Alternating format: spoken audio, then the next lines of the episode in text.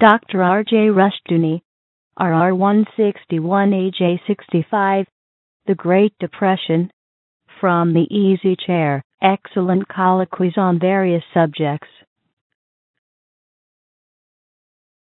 This is R.J. Rushdoony, Easy Chair number 169, May 9, 1988.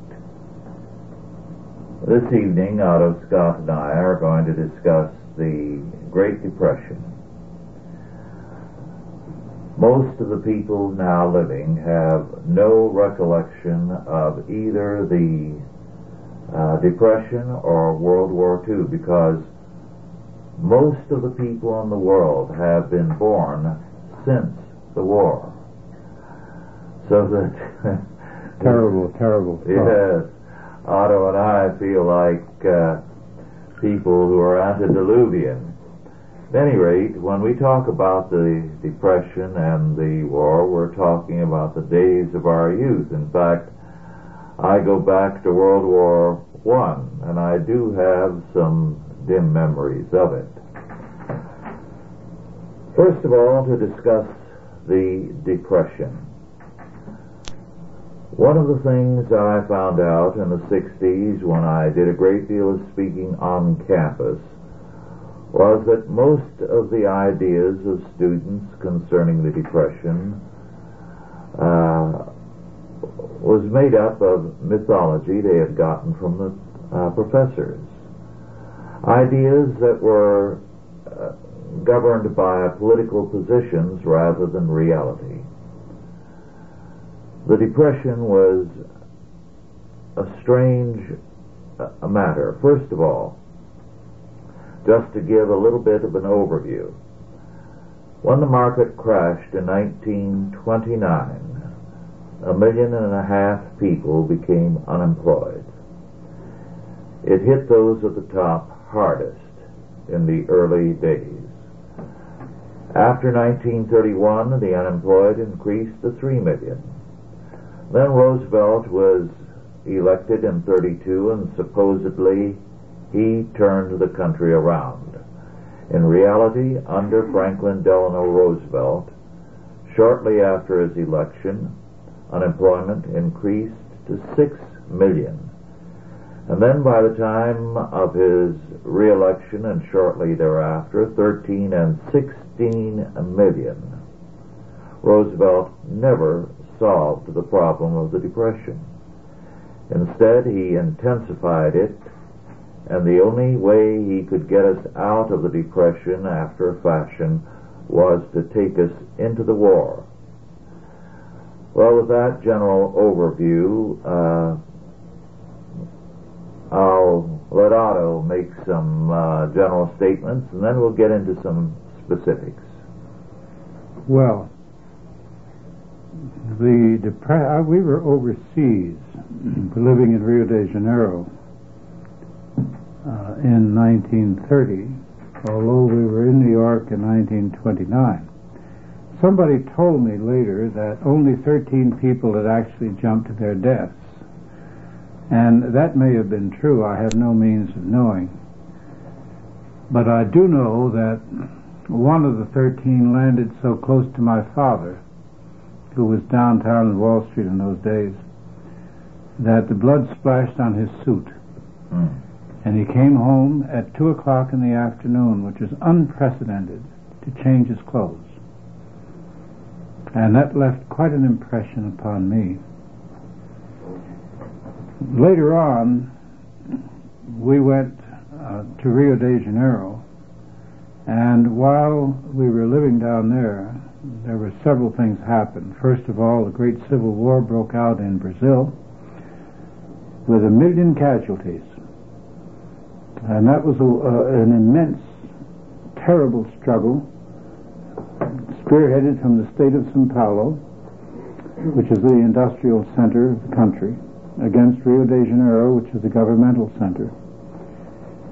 It was the South against the North in Brazilian terms, most Americans never heard about it then, paid no attention to it, and don't know anything about it today. And I think that's a remarkable instance of the insularity of the American people, uh, of the parochial nature of the American country and culture, and our steady and fixed indifference to what happens in Latin America. And in any event, we came home, took 14 days or 15 days, I forgot which, on a luxury liner, the Furness Prince line at the time, landed in New York the day after New Year's 1932. And we were being driven uptown. It was snowing, and there were men selling apples, five cents, on various street corners, sometimes two or three in a block. And I recall my father said, "Why are these all these men selling apples?" And the cab driver said, "Don't you know there's a depression on?" And of course, you remember that the system was that City Hall sold them the apples, Yes. or gave them the apples, I've forgotten which, and the five cents that they got per apple was to sustain them. And that was that particular day, that storm, the sight of the apple sellers and so forth, was the beginning of what turned out for me to be a long acquaintance with the Depression. Well, during the uh, week of the crash, I was in junior high. I had an assignment, as did everyone in our class. We had a number of mathematical problems to do. Uh, they were associated with computations connected with the market.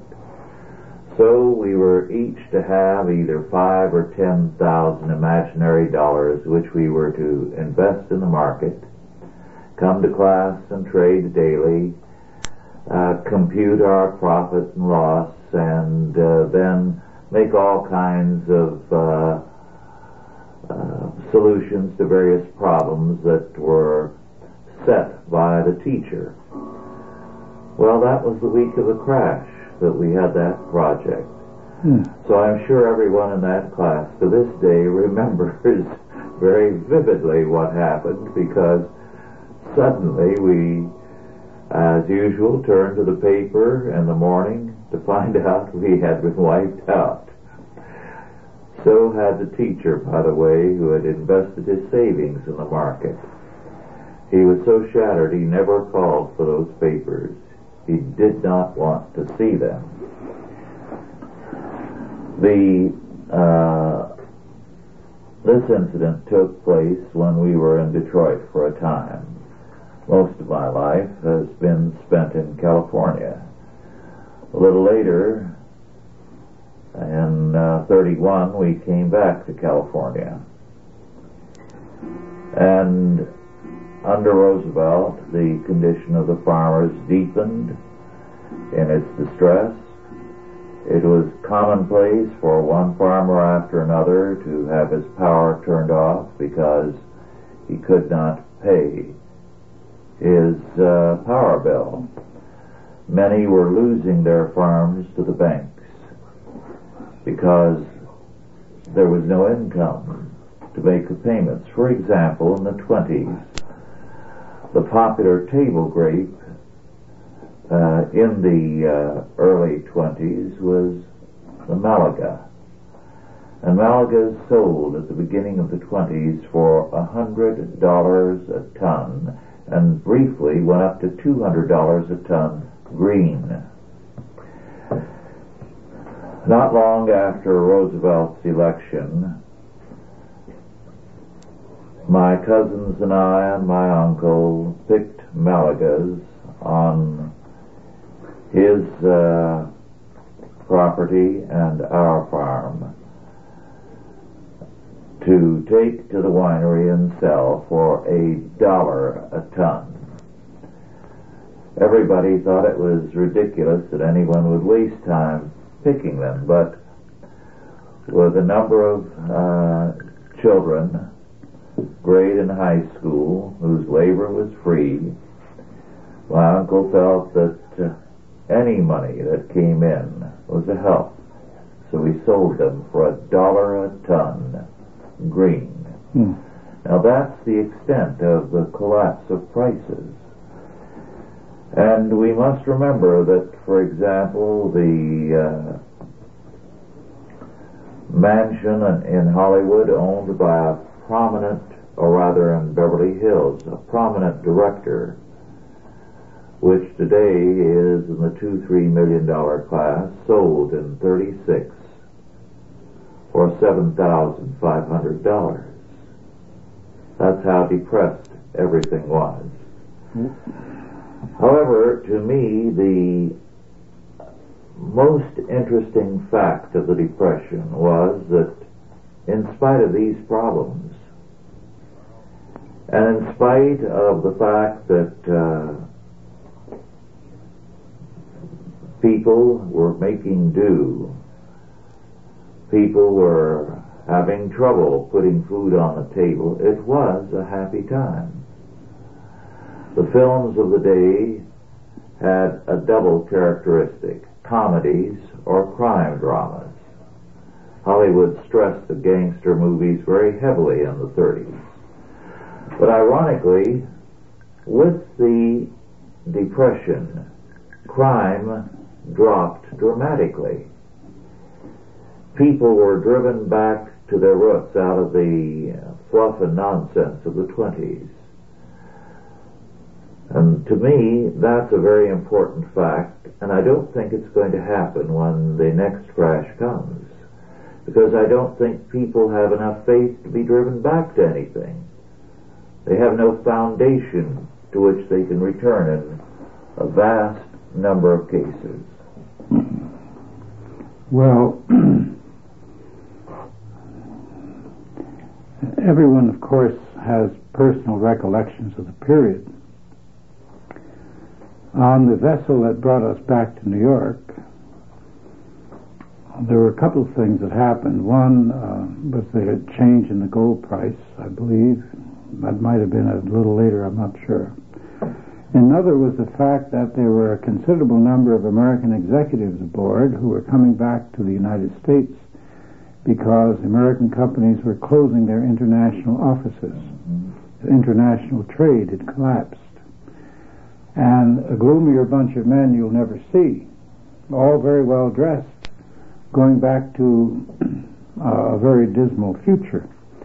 It's always difficult for anyone who works for a corporation overseas to get a job again inside the United States because the assumption is that you uh, have been out of the country too long and you've adopted foreign attitudes and ways and so forth and so on. There's a certain prejudice in those days against foreign experience. Just as there was a general widespread uh, prejudice against foreign countries uh, overall. But I don't recall the Depression fastening with quite the tentacles that you're describing at that point. Uh, in in looking back at the period, I think there are several things that have not been properly described by the historians. One was the fact that the crash was in 29 when Time magazine reviewed its own issues for that year they found that 1930 had been a pretty good year. There was still plenty of automobiles, the restaurants did well, movies did well, etc. Uh, unemployment had increased, but not tremendously. And there was a by-election in 1930. There was an election for Congress and for seats in the House and the Senate, which the Democrats won. Mm-hmm. And it was the first by-election that they won in large uh, in a large way, enough to give them control of Congress, since the Wilson period. And they immediately proceeded to cut Mr. Hoover's legs off at the knees. Yes. They hamstrung the administration. Now, in ordinary circumstances, that would have been bad enough, but Mr. Hoover made it worse by instituting the same policies that Mr. Roosevelt followed out later. He instituted a bunch of social welfare programs, only he didn't give direct relief to the poor. He set up the Reconstruction Finance Corporation. He, yes. he fiddled uh, with business subsidies of one sort or another, and a number of sweeping societal programs because Mr. Hoover was a liberal. Yes, and Roosevelt ran against him on an ultra-conservative uh, platform, and then proceeded to pick up the same thing. Yes, and to intensify it. And to expand it. But the press, beginning with Charlie Michelson, who was Democratic National Committee propagandist, dumped on Hoover yes. from 1930 onward like you wouldn't believe could be done to a sitting president. It was the first time that the press really just, well, not the first time. I think they worked on Harding pretty well after he was dead. But they blamed the weather. Everything that could conceivably happen was Mr. Hoover's fault. And by 1932, we had a full-fledged crisis. Yes, there uh, was a hatred of Hoover then which was whipped up by the press that you could hardly believe. And of course, you are right, everything was blamed on him, and there was a coincidence of a number of crises. The Dust Bowl developed in those days and continued. Of course, uh, Roosevelt got none of the blame that it continued under him. No, that was a different thing. Yes. That that was the grapes of wrath. That was Yes. the time for compassion. Mhm. But you remember the Hoovervilles. Yes. As the homeless began to increase and they built shacks and they squatted all over the place, uh, they were called Hoovervilles. To pull your pocket inside out was a Hoover flag. Uh, pe- two pieces of bread with nothing in them was a Hoover sandwich. And the jokes escalated all over the place. I mean, his campaign promise of a chicken in every pot and two cars in every garage or whatever was brought up in every, every time. Uh, not only Hoover, all businessmen were held in odium as though businessmen had gone broke deliberately in order to make other other people to suffer. Yeah. It was one of the stupidest campaigns, even as a child. I, read, I watched this and I thought, what's the matter with these people? Because we had friends who were stockbrokers, or at least my father did. He had businessmen who were friends of his who were wiped out just as well as their customers. And they would practically have to tell a lie about what they used to do because stockbrokers were held responsible for the fact that the market crashed. Just as they're being held responsible today. Yes. Well, uh, one of the things that uh, we forget is that the two theme songs repeatedly used by the Democrats were Happy Days Are Here Again. Yes. Oh, and well. Who's Afraid of the Big Bad Wolf? Well, nobody ever pointed out the irony of Happy Days Are Here Again, you know, when they had soup kitchens and everything else. Yes. Well, things got worse under Roosevelt, but you would never know it to uh, read the history books. Moreover, at the time, uh, the first step taken by Roosevelt was the National Recovery Act, the NRA. The first step was the bank holiday. Yes, the bank holiday. But the NRA wiped out the small businesses that had survived. Well, it froze big business into place. hmm It was the best thing that ever happened to big business. Yes. Companies used to change. The order of the top 50 companies up through up to 1930 used to change a lot more rapidly than, than you might imagine. But from 1930 on, the same 50 companies, almost up until about 10 or 15 years ago, they lasted an extra generation Yes. under the New Deal because they got all kinds of breaks. I left home in 34. And 34, well, Mr. Roosevelt got in in, when was it, April 15th? Was that Inauguration Day? Uh, he Uh, was- March. Uh, elected forgotten. in 32 and took office. Took office in March, I believe, March or April. Remember they It changed was it March back. 15, and then they changed it They to changed it uh, back to January. January. Right. So it was in March. Well, I left home, I believe, February 34. It's terrible to conceive how long ago that was. I've been out on my own for a long time. And I traveled across the country. Let's see, I, I, I, I bought a train ticket to Buffalo, to Albany, and then to save money, I hitchhiked to Buffalo. I was turned down by the Navy because they weren't accepting any more recruits. And then I took, I rode boxcars through Chicago, and I had the distinction, and it was a distinction, it was a private one, but it was real, of riding uh, from one piece of the train to another all the way through the Chicago uh, railroad yards and coming out the other end, the western end. And there were, as you remember, tens of thousands of homeless men and boys wandering across the country at that time. The boxcars would be studded with them. And sometimes the railroad detectives would throw you off or let you or, or bar you. Other times they wouldn't. I remember on one train they stopped it in the middle of the desert in the south, and they came along with iron bars and forced us off the train. We had to walk for two days to the next town. I was so sunburned, my eyes were all, almost closed. Very, very tough period.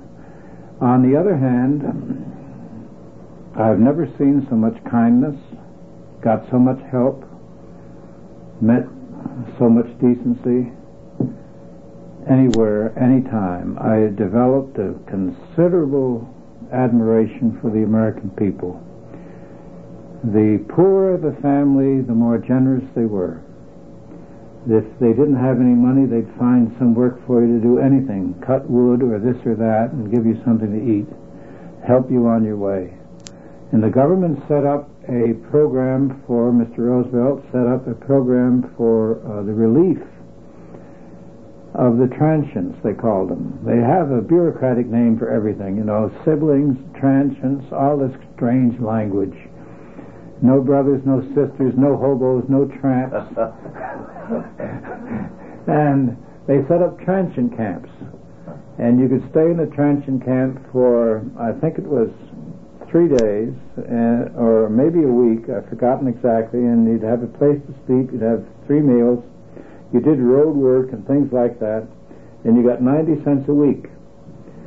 And there were poker games. I played poker, and I, I was put in one of those camps in North Dakota as a clerk. And that got me up to two dollars a week. That was a big, big thing. And also I could stay.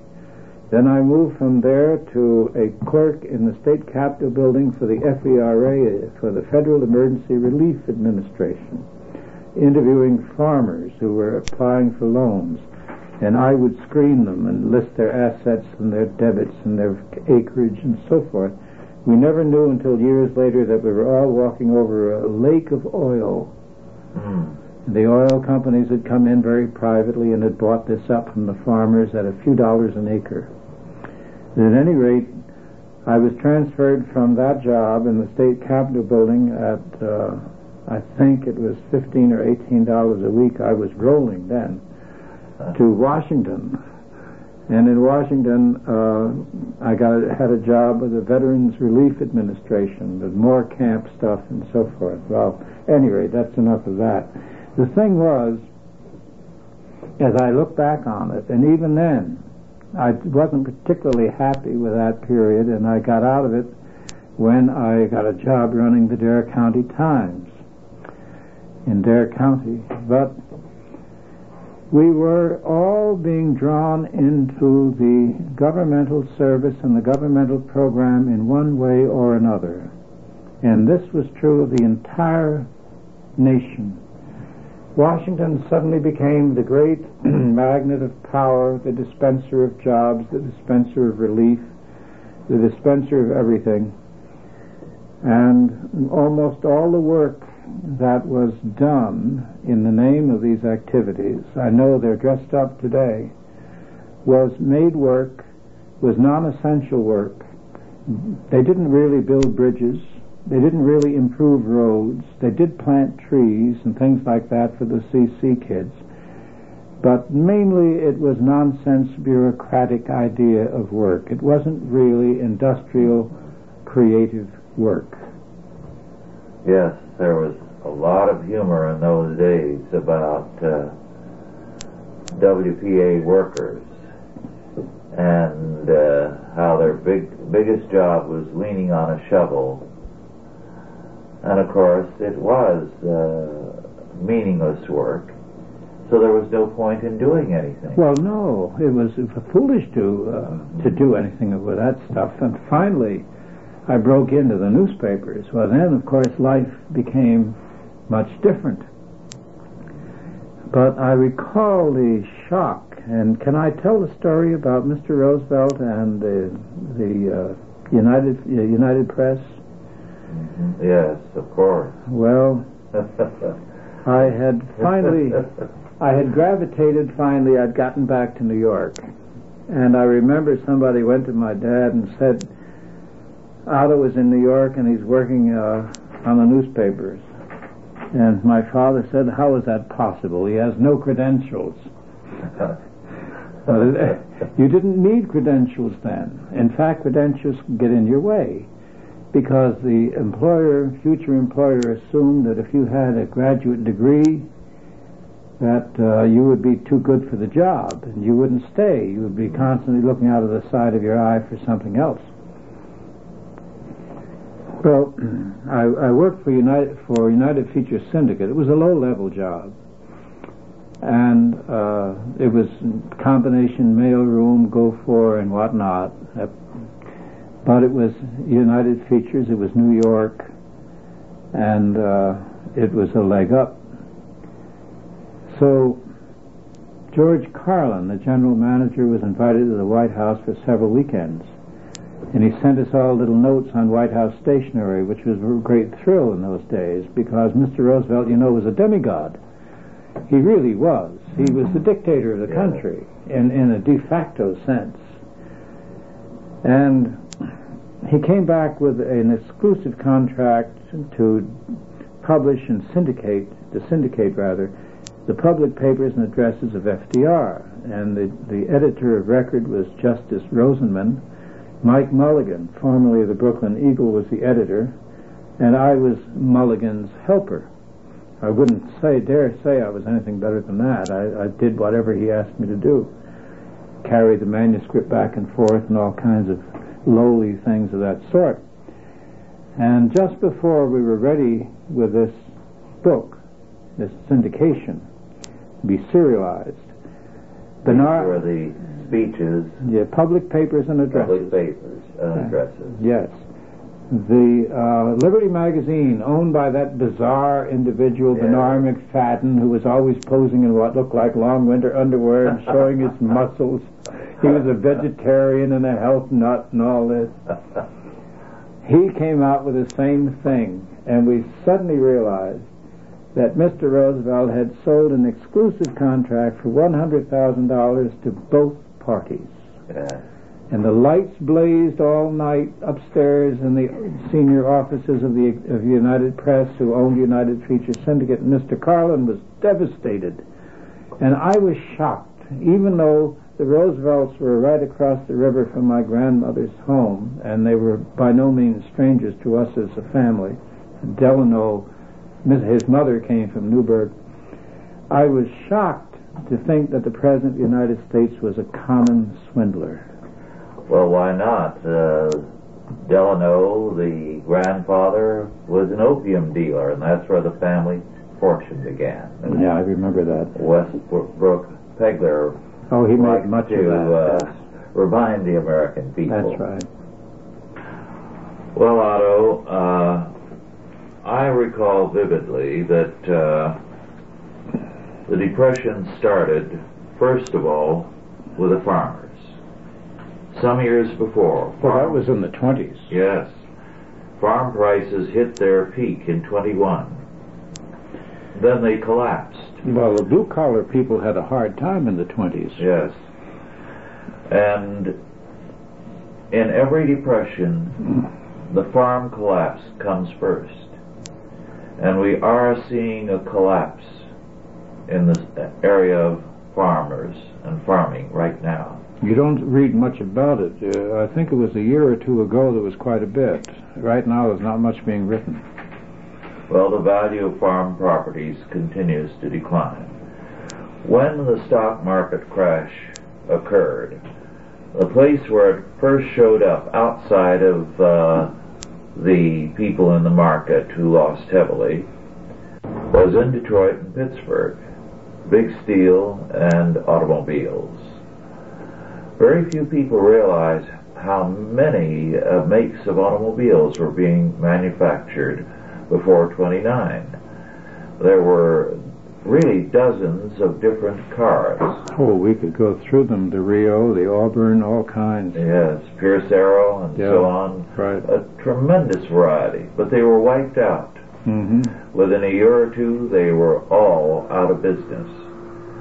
Then, after it had hit big steel and big auto, the two basic industries of the day, it began to percolate downward. Now, the interesting thing to me is that uh, since last October, the crash of 1987, it has been the people with the most money who are often the hardest hit, and uh, from whom I hear to the effect that they are having problems financially. Most people are still not affected, especially in uh, some areas such as California where um, you really have a boom condition and real estate is uh, going from uh, one high to another almost every week in Los Angeles. However, uh, I'd like to get on to another subject now. When Roosevelt took office, he was uh, hailed as a hero, as a kind of demagogue, a demigod. He- He was a demagogue Yes, and uh, he was virtually worshipped. yes. It was hard to go into a house without a framed picture of Mm. Roosevelt on the wall, He really was. like an icon. Well, this is the essence of what the Athenians called the dangerous man, a man who's a danger to the state. Their system of exile was applied against those who became so popular that they threatened the stability of the society. They didn't exile their criminals. They punished their criminals. They exiled men who became too popular and too influential. Now, and I remember Burckhardt talking about the despots of the city-states of the Renaissance. He said every one of them were the sort of men who could walk out into the crowd and call men by their first name. They were surrounded by admirers. They were cheerful. They were outgoing. They were fascinating and chari- what what uh, has been called the charismatic leader. Because obviously you cannot be the ruler of a country if you're unpopular. That's such an obvious thing that an election isn't going to do it. It couldn't do it for Nixon in, in a million years because he was not a man's man. But Roosevelt had that wonderful stage presence. He was a much greater, better actor than Reagan has ever been Yes. His voice, his command of language. You can listen to his speeches today and you'll be thrilled by the way he could use his voice. A great orator. Personally, a terrible snob, but in any public gathering, a complete Democrat, and he did have the manners of his generation, which incidentally had beautiful manners. Yes. Well, I was in high school in those days, and uh, I very quickly found that the one thing you dared not do in class or out of class was to express any kind of critical attitude towards the Roosevelt administration. Because if you did, as I did at times, you got into a fight immediately, and if there were a teacher around who heard you, or if you did it in class, he was all for you getting beat up. Darn right. So you really had to fight and fight hard because they were totally outraged at any criticism of Roosevelt. Well, don't forget that generation. That generation grew up and, and had to work hard, and the 20s were a tough period. No matter what they say now, they make it sound like it was a great party going on, uh, only for a very small group of people. As a matter of fact, I remember it not only as a trivial period, but as an ugly period. A period of open Yeah. prejudice, a period of lousy, dirty, crude language and behavior, uh, lots of drunks, and so forth. Well, the generation that grew up, the, ver- the government was remote, very remote. I mean, there was a place called Washington, but who cared? Yes. The government was the local government. Government was the mayor, the chief of police, people like that. And you didn't see much of that. No, you didn't. And, and uh, then, when the real crunch came and people began to feel uh, poverty, they needed money, they needed food, and this and that. Along came the government to help them. They were pathetically grateful. Pathetically grateful to think that somebody in Washington actually knew us, was going to help us. Well, Jimmy Hines, boss of the West Side in Manhattan, silver haired Irishman, and he was the boss. I interviewed him, and he played poker, I believe it was every Wednesday night, and I interviewed him before the poker game, and it was a rare interview. And he was um, he was very interesting. He hadn't gone far in school, maybe the seventh or eighth grade, but the seventh and the eighth grade in his generation was like high school today. And he talked about Plato. He talked about Plato's Republic. He talked about the guardians. He talked about the people who take care of the people. And he said everything that Mr. Roosevelt knows, he learned from Tammany Hall. That's true. And he said, we used to put out the food baskets and we used to get people out of trouble. And he said, once we helped the family, we didn't have to say anything else. They all voted for us. And he said, Mr. Roosevelt has transferred this policy to the White House. But, he said, when we did it, they knew who did it. Yes. And when it's done from the White House, who is doing it? He said, Mr. Roosevelt may get the credit for a while, but if this persists, nobody's going to get the credit and everybody will expect it as their due. Yes. And later on, Jimmy Hines was sent to prison for corruption. He was sent to Sing Sing in part of Dewey's cleanup of the city. Well, I look at the city of New York today, which has been recently described as a swamp of ethnic and racial hatred. I look at New York today and I look at New York as it was under the Irish or as Chicago was under Daley and I wonder at what people call progress. Yes. Yes. Well, it began with the worship of the state and the worship of Roosevelt. I know that when I went to Berkeley to the University of California, there was a very mediocre historian who had been briefly a part of Roosevelt's brain trust.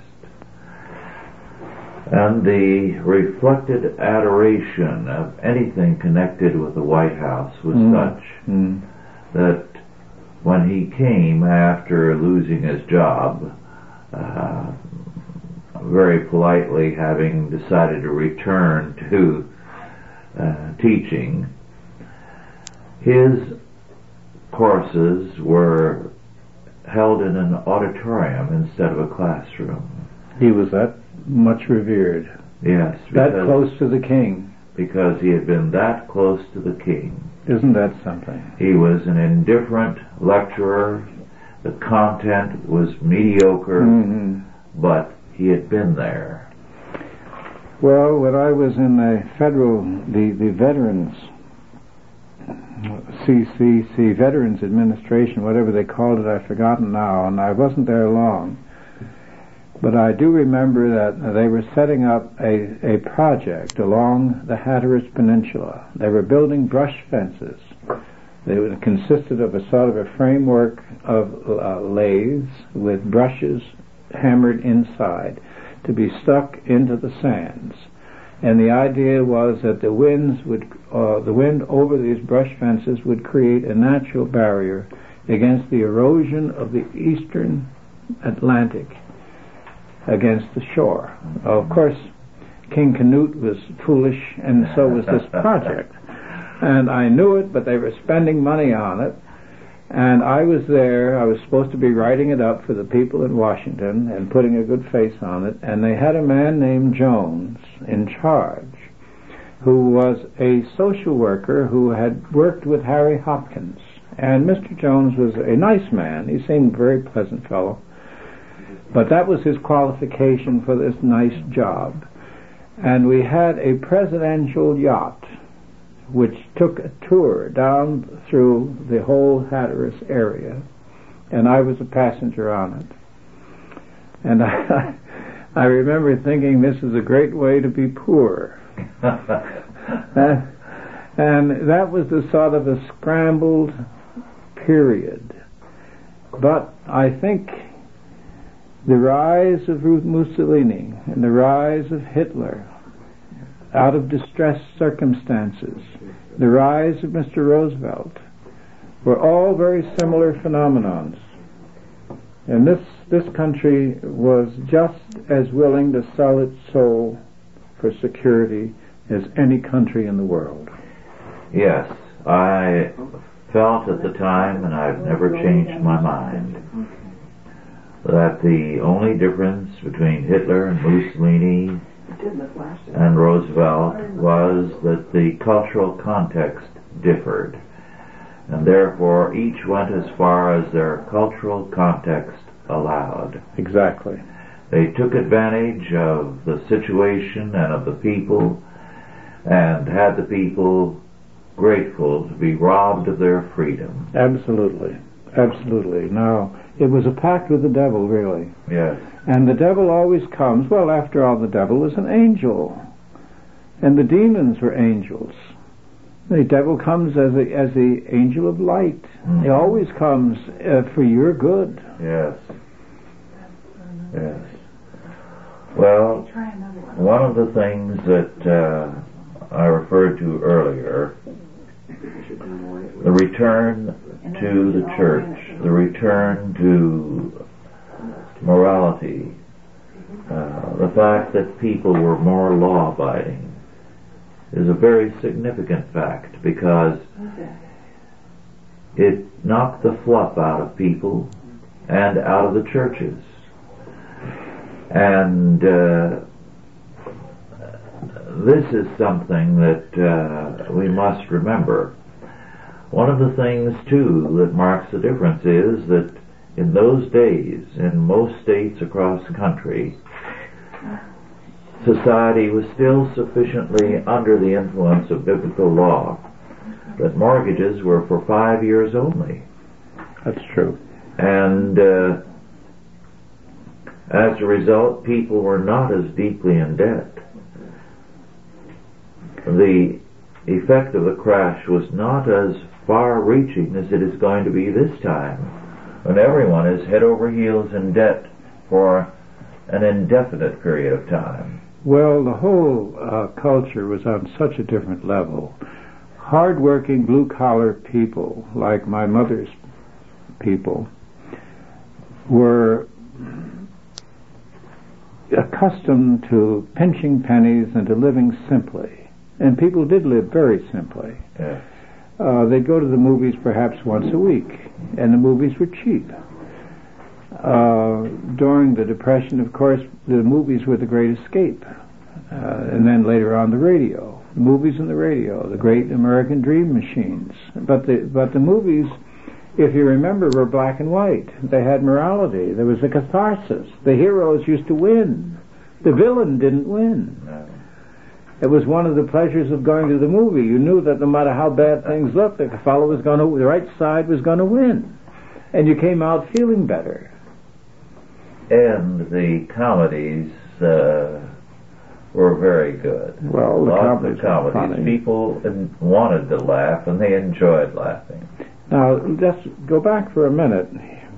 The men who were running the country under Mr. Roosevelt were mainly the men whom he knew in World War One.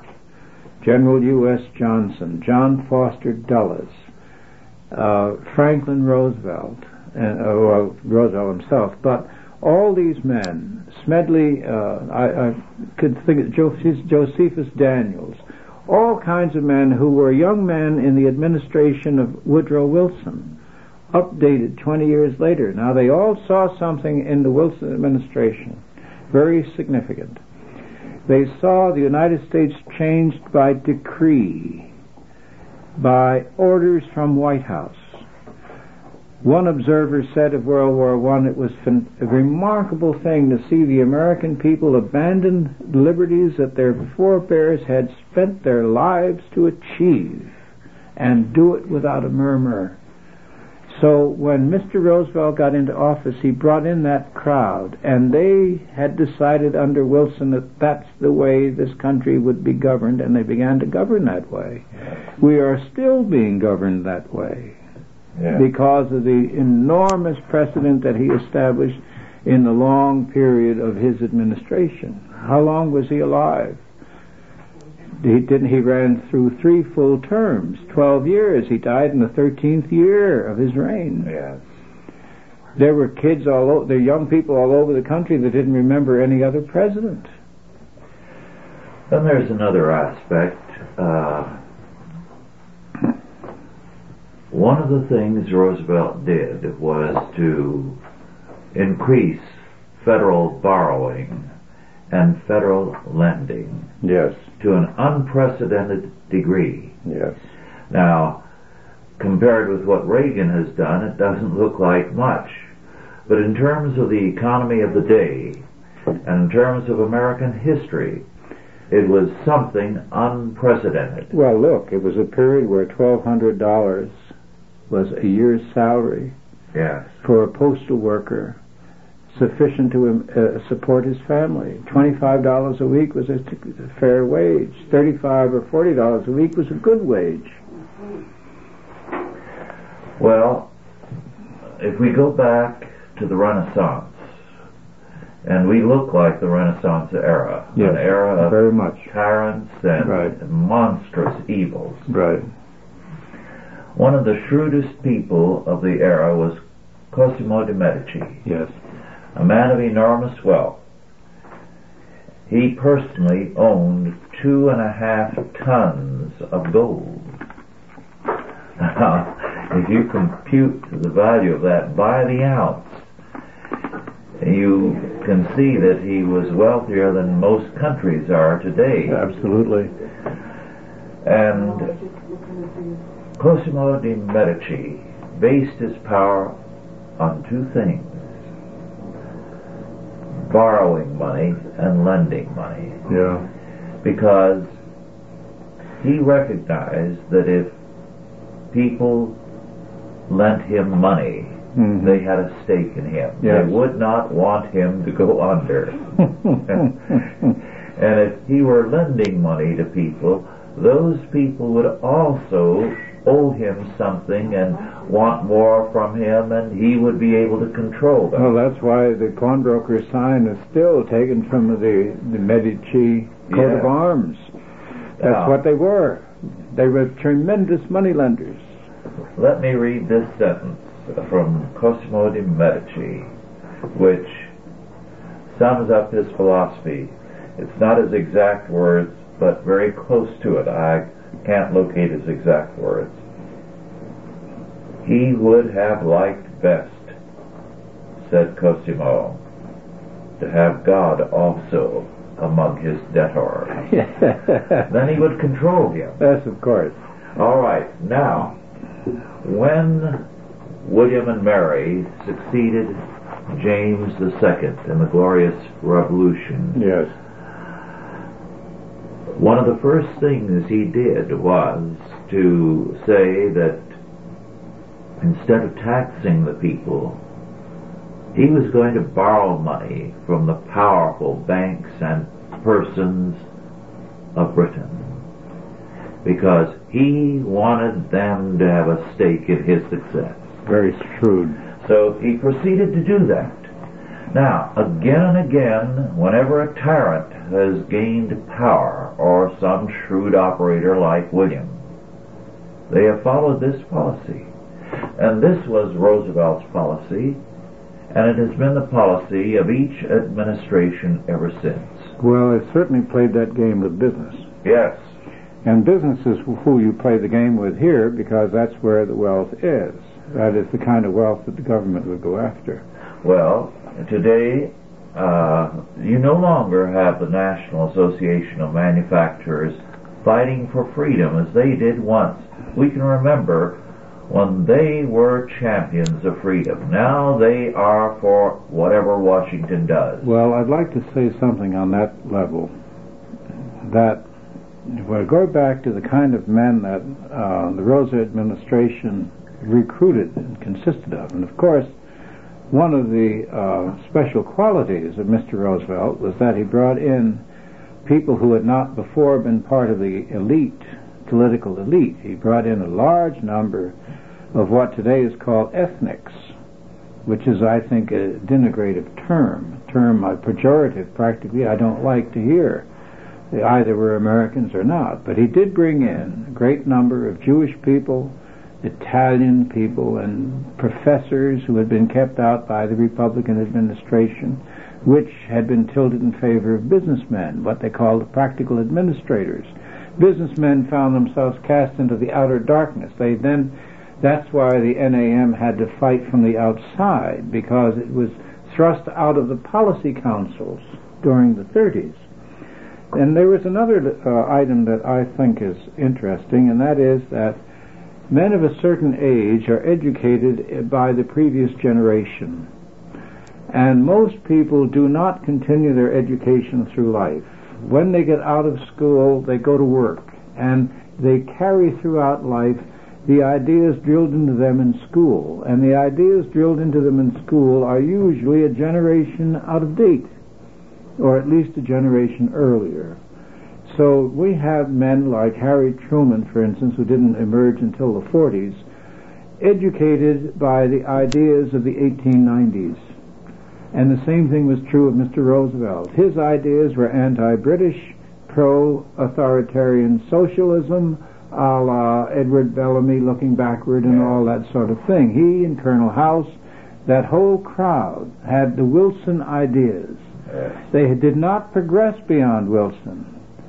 They didn't read books. Mr. Roosevelt didn't bother with books. He, that wasn't his pleasure. He wasn't a scholar. He was he was a, a, an innate politician. Oliver Wendell Holmes, no great man himself, said of Roosevelt, a first grade, first rate personality in a second rate mind. Yeah. Well, these obsolete ideas were going to be applied, and intuitively he moved in the direction of the de Medicis, as you mentioned. But this was intuitive. Yeah.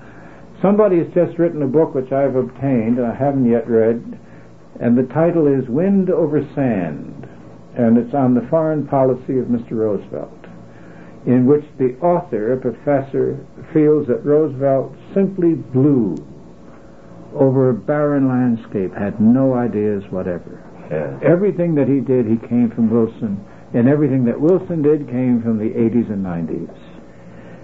A memoir written by a very prominent woman who was apparently his mistress uh, says very baldly that not only did he not read, and not only did he not have any ideas of his own, but he was very, very resentful of uh, those who did. Of those who did, and so he uh, was very hostile under the surface, behind a, a smiling face towards Churchill.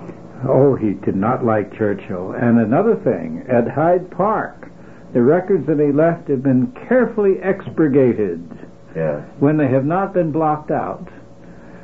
And they do not reveal Mr. Roosevelt to be as democratic as his public persona indicated. Incidentally, I know the book you're referring to, and she always claimed that he wanted her as a mistress, but she refused. Uh-huh. Yes, uh, she hedges at that, but others have indicated there was some kind of relationship. I don't know, and it isn't. It's not that important. It isn't important, but uh, she does give a very telling account of uh, the superficiality of Roosevelt. I, she, her, her low regard leads me to believe that there was no relationship.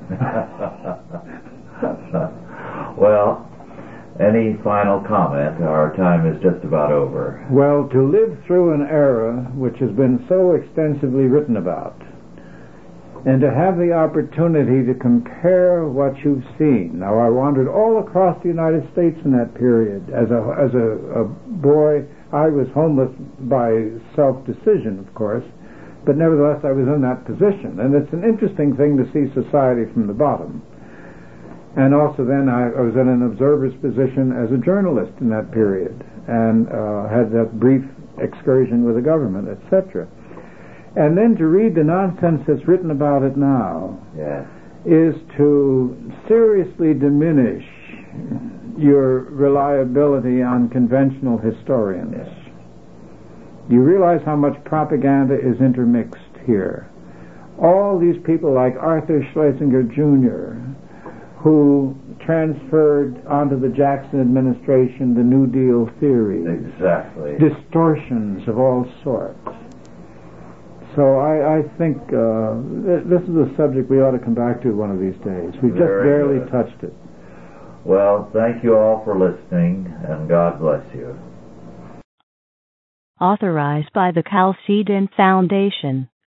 Archived by the Mount Olive Tape Library. Digitized